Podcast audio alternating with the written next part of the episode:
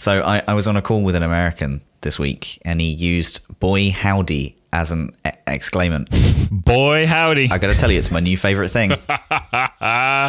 Boy, howdy. I like it. this person also uh, say y'all was was y'all thrown around. yes, but I can't pull that one off. No, I, I like it because you know it's inclusive. Yeah. it's inclusive as of everyone, you all. right.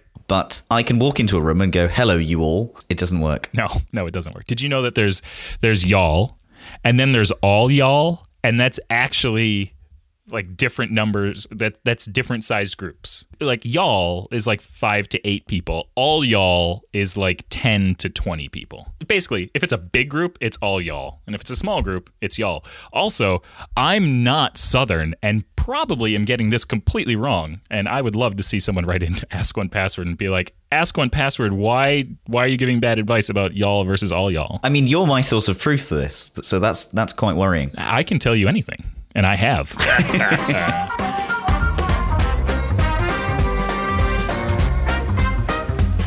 so, Matt, yesterday we, we shipped a beta of 1Password for Mac, and it has something that you and I have been working on for a long, long time, uh, among other people. It's not just you and me. It feels like it's been a, a pretty long time. Yeah. It has been. A, I think that this is one of the longest running design and development phases that we've had in quite some time, and it's because we really wanted to take our time to make sure we d- we did it right before we put it in front of everybody. This isn't this isn't like a slapdash fly by night operation. Like we really put a lot of thought into this. By the time the show goes live, there's no way that we've actually shipped it in stable yet. It's it's going to still be in beta, but um, it's the new 1Password Mini in 1Password for Mac. Yeah, I think I've been using it for so long that it I never really knew what it improves that much.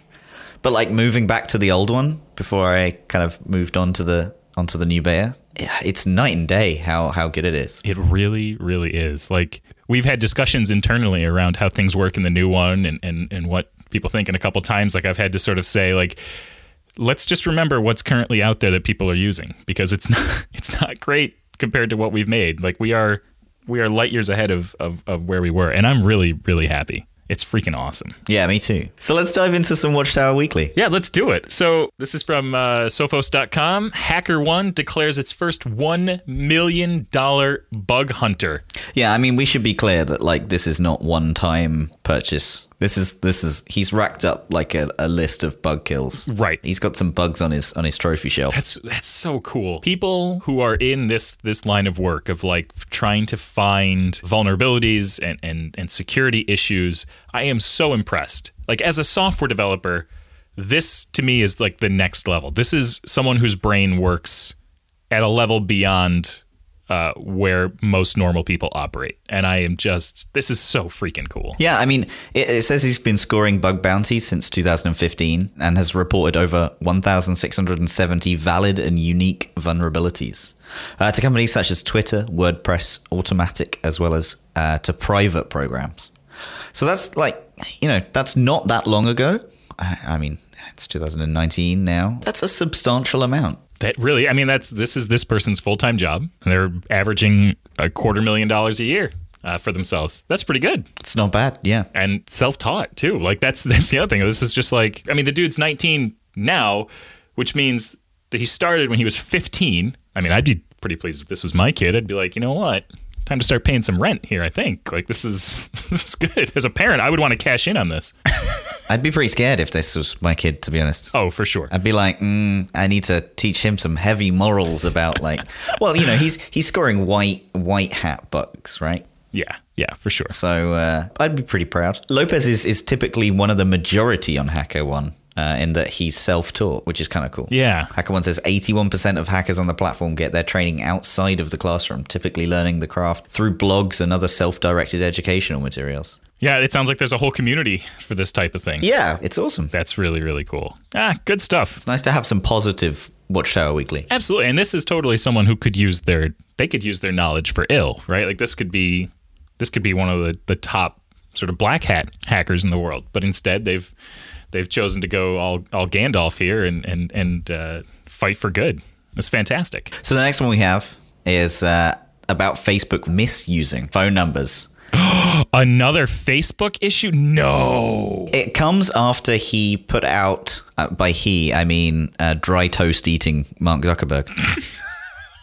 I, I'm talking about him like putting out a a piece about how privacy is important to Facebook and how Yeah. he's claiming that Facebook will, will become more privacy focused and, and it's the future of Facebook. Mm, absolutely. I can say that the future of my cat is to be a dog, but I can wish it real hard. it's not going to happen. It's such bullshit. It just is such like just it's garbage. No, but I mean you're absolutely right. You could say your cat's going to be a dog and it's just not it's not in Facebook's DNA. That's the thing. Like you look at you look at Apple and I know that we, you know, you and I are both giant Apple fanboys. I am unapologetic about it. That company it is in their DNA to be privacy focused. It is in our DNA to be privacy focused. It is not in Facebook's DNA to be privacy focused. And unless there's going to be a huge shakeup in terms of the people that work there, this is not going to take place. You will continue to see stuff like this come to light. And it's the kind of platform where if you're going to post something, you should assume that it's going to be used for the worst possible means that it could be. It's going to be sold. It's you're going to be exposed to to various uh, sort of privacy breaches and everything else. Like it's you, you may as well just you know figure that everything you're putting up there is going to be used against you at some point in the future. This particular story was about them using uh, people who had attached their phone number for no other reason than 2FA, but actually making that uh, number searchable by people. So if someone had just got your phone number, they could have found your account from that. Um, and yeah, the, the phone number was added just for enhancing security. There's no way to opt out either. And it's just, you know, it's all gross. That's the best part of this. It's just the irony around like this was this, you enabled this as a security feature and it totally bit you. It's oh, it's so good and so bad. Yeah. Another week, another Facebook scandal. Yep. I can't wait to hear what next week will bring.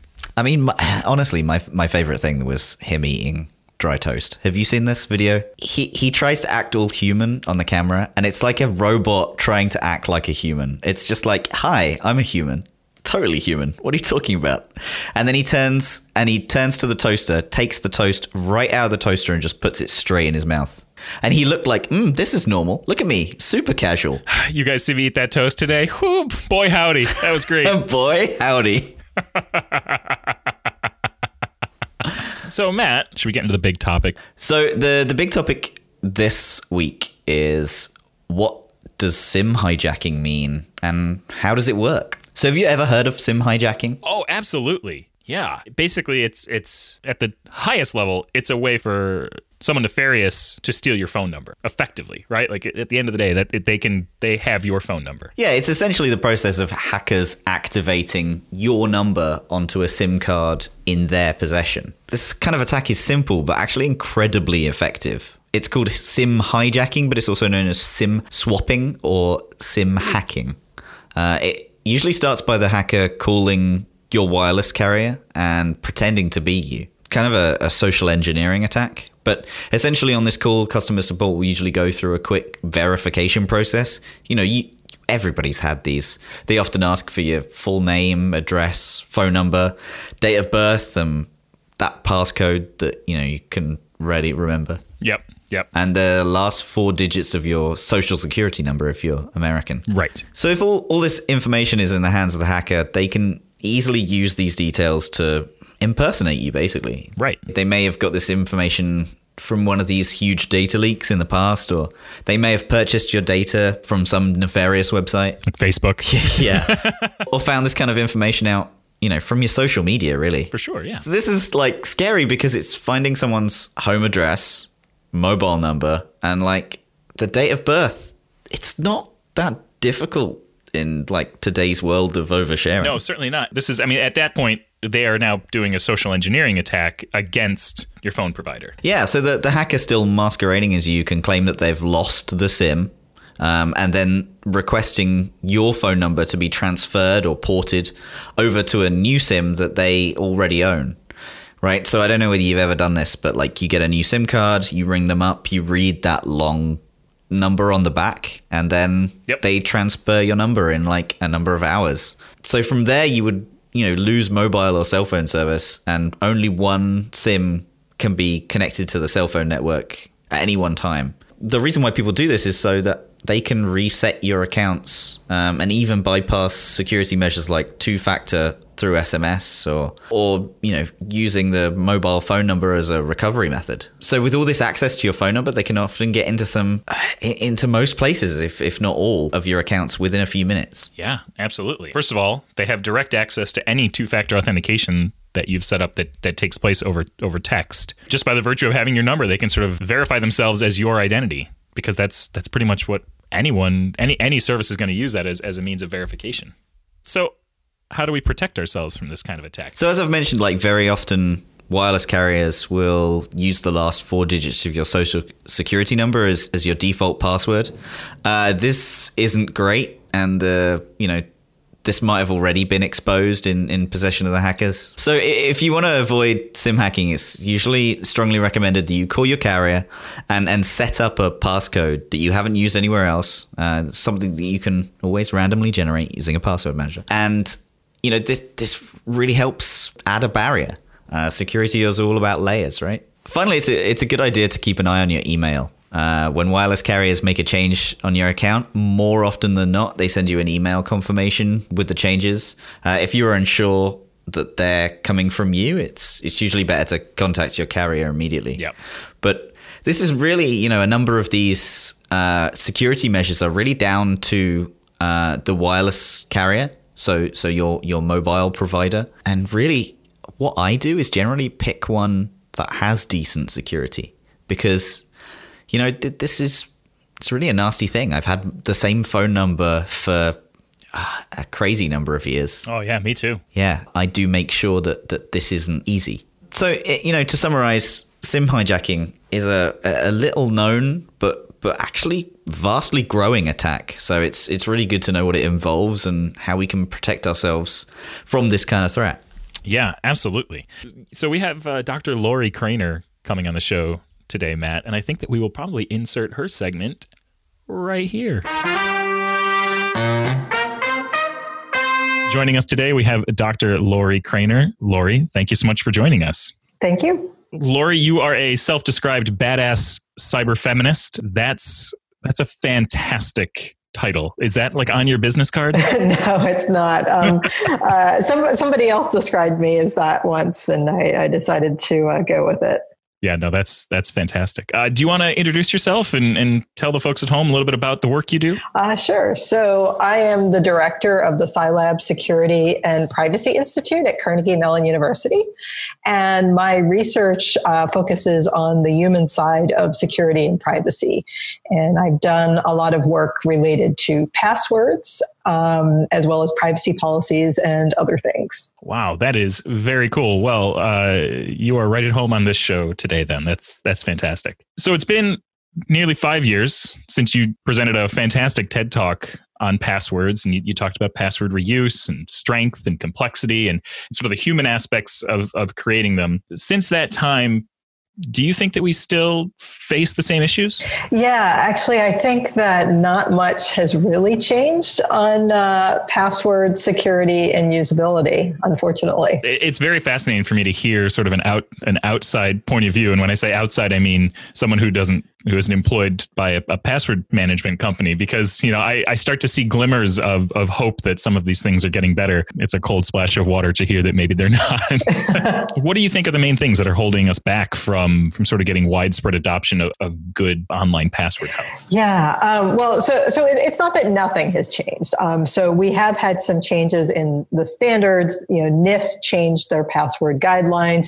and we do have more password management companies out there and, and uh, producing better products than they did five years ago. So so there, there there is some progress, but I think we still have the case that most uh, internet users have dozens or more accounts um, and they have different requirements uh, for each account and they're not receiving good guidance about how to manage all of that for the most part do you think that the work that Apple has been doing, in particular, sort of with the the strong password generator that they added in iOS 12, do you think that that's going to start to help to move the needle a little bit, or do you think that that's still something that is nice to have, but it isn't necessarily going to make as, as big a difference as we're hoping? Well, I think having ready access to password generators is great and it will help, um, but it doesn't get at the whole problem. Um, we, we've started doing some work in my lab at Carnegie Mellon um, to interview people about why they do or do not use password managers and password generators. And um, we, we hear all sorts of reasons. People who just don't know about them. There's a lot of misinformation. There's a lot of confusion.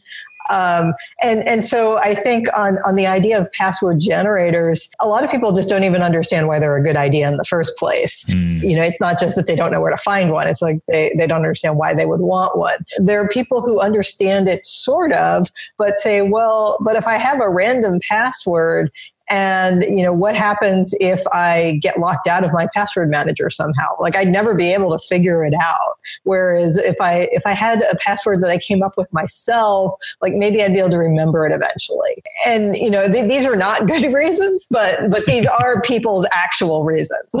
Sure sure. Do you hear the reasoning from people of like well I'm a nobody. Like, what does it matter if someone gets a hold of my stuff? Like, I, I don't really care that my password doesn't need to be complex. Yeah, yeah, we hear that all the time that people don't don't really understand what the threat is. Right, right. So do you think that the current generation really has any any grip on their privacy? Yeah, I, I, don't think it's so much a generational thing. I think we have people in all generations who get it and who don't get it. I think the younger generation may have um, a different threat model than older people. You know, you, you're starting with, with teenagers, you know, the biggest threat to their privacy is their parents, right? Like they're, they're not thinking about companies or anybody else, government. True, yeah. Who cares, right? It's their parents, right? For sure, yeah. And then as you get older, you know, you realize there are different threats. Plus, you also get more money and therefore more reason to care. So I, I, I think um, it, it's not so much a generational thing as to far as who cares and who doesn't. Sure. Like, where do you place the responsibility on, on education here and sort of teaching good password etiquette? Yeah, well, it's not so much etiquette as good password practices. Sure, sure. Yeah, I, I, you know, I think that's something that you know we could teach in school. I think um, uh, employers often do some sort of security training um, with their employees these days, and it would be good for them to not just talk about how to make the employee's company password good, but but talking about you know password use more generally. And I think there's some things that employers could also do to promote good practices. Um, uh, so so right now there are many employers that uh, that actually prohibit using password managers or prohibit using any software that they didn't give their employees, and they're not giving their employees a password manager and so they're they're actually making it kind of difficult and cumbersome for their employees to follow the practices that they tell them to follow, and that that seems problematic. Indeed, and you you see some of those similar policies. Uh, I think that that banking sites tend to be the the one that, that comes up quite often. Of, of they don't allow you to paste in your password; they only allow you to type it. And so subtle things like that that sort of are digs at the things that password managers are good at, uh, and, and, sort of putting up those artificial artificial barriers. Yeah, yeah, and similarly, um, some password managers now have a feature that lets you automatically change your passwords, and the password manager goes and does that. But there are sites, and banking sites are a good example that put things things in place to make sure that that can't happen automatically. Right. Pivoting just a little bit to privacy and, and sort of the concept of, of, of privacy online. Do you do you think that that people nowadays sort of understand what you know what is what is happening with their data and and what what types of things companies are are doing and, and maybe even what types of things they've given companies permission to do without even knowing it well, I think with so much in the news uh, in the past couple years about social networks and um, and the use of data that they've collected, and uh, you know the whole Facebook and elections and all of that, I think there's been um, an increase in awareness. I think most people still don't really understand how it works and don't really have the big picture of who has the data and where it goes and how it got there, but but they realize that the data is going somewhere. Whereas a few years ago, I think people were, were more in the dark about about uh, the fact that their data was even going somewhere. So, so people are becoming more informed, but I think there's still a lot of confusion. Sure. Can you talk a little bit about informed consent and sort of what that means, and if you think that gives people enough control over their privacy? Yeah. So, you know, the idea with informed consent is that if a company is going to use your data, that they should ask you and explain to you why, and, and then you can choose to consent or not. And there are some legal requirements for informed consent, uh, especially um, in Europe. And um, I, I, think a lot of what's being passed off as informed consent is actually not really very informed. Users are, are not given complete information about what they're actually consenting to. They're rushed in their consent either because they're rushed along or because they just don't want to spend the time. You know, I, am trying to download this app. I'm, I'm trying to open an account. Like, I don't have time to go read all the fine print right now. And companies aren't necessarily making a good effort to simplify it down so that you can get the gist of it without having to read the fine print. So informed consent is in theory a great idea, but I think in practice, it tends not to be very informed. And also, there are many cases where there isn't much of an alternative where you can say, well, if, if I don't want to consent to this practice, can I still get the service that I want. There may not be somewhere else to to go for that service. Yeah, absolutely. It also seems like the kind of thing that is pretty ripe for uh, abuse on a company side almost you know you think of you know the the jokes that people tell about the the iTunes end user license agreement where it's like yes of course I agree. I'm not going to spend the next 5 hours reading this thing. It, it seems like that could that could happen with informed consent as well. Exactly. So if you could give sort of the general public a bit of advice, sort of help them understand one particular facet of, of online security or privacy, like what's what's the thing that's getting you up on your soapbox? Oh, it's, it's hard to pick one. you don't have to pick one. We'll, we'll open it up. we will give you the floor. um, well, let's see. So, you know, on passwords, I would say it's really important not to reuse your password, that you really need to have multiple passwords. They need to be really unique. You know, using a password manager can be a great idea, but uh, if you're not going to do that, then you know, write them down and, and lock up the piece of paper. Uh, but but definitely, you want to have uh, multiple passwords.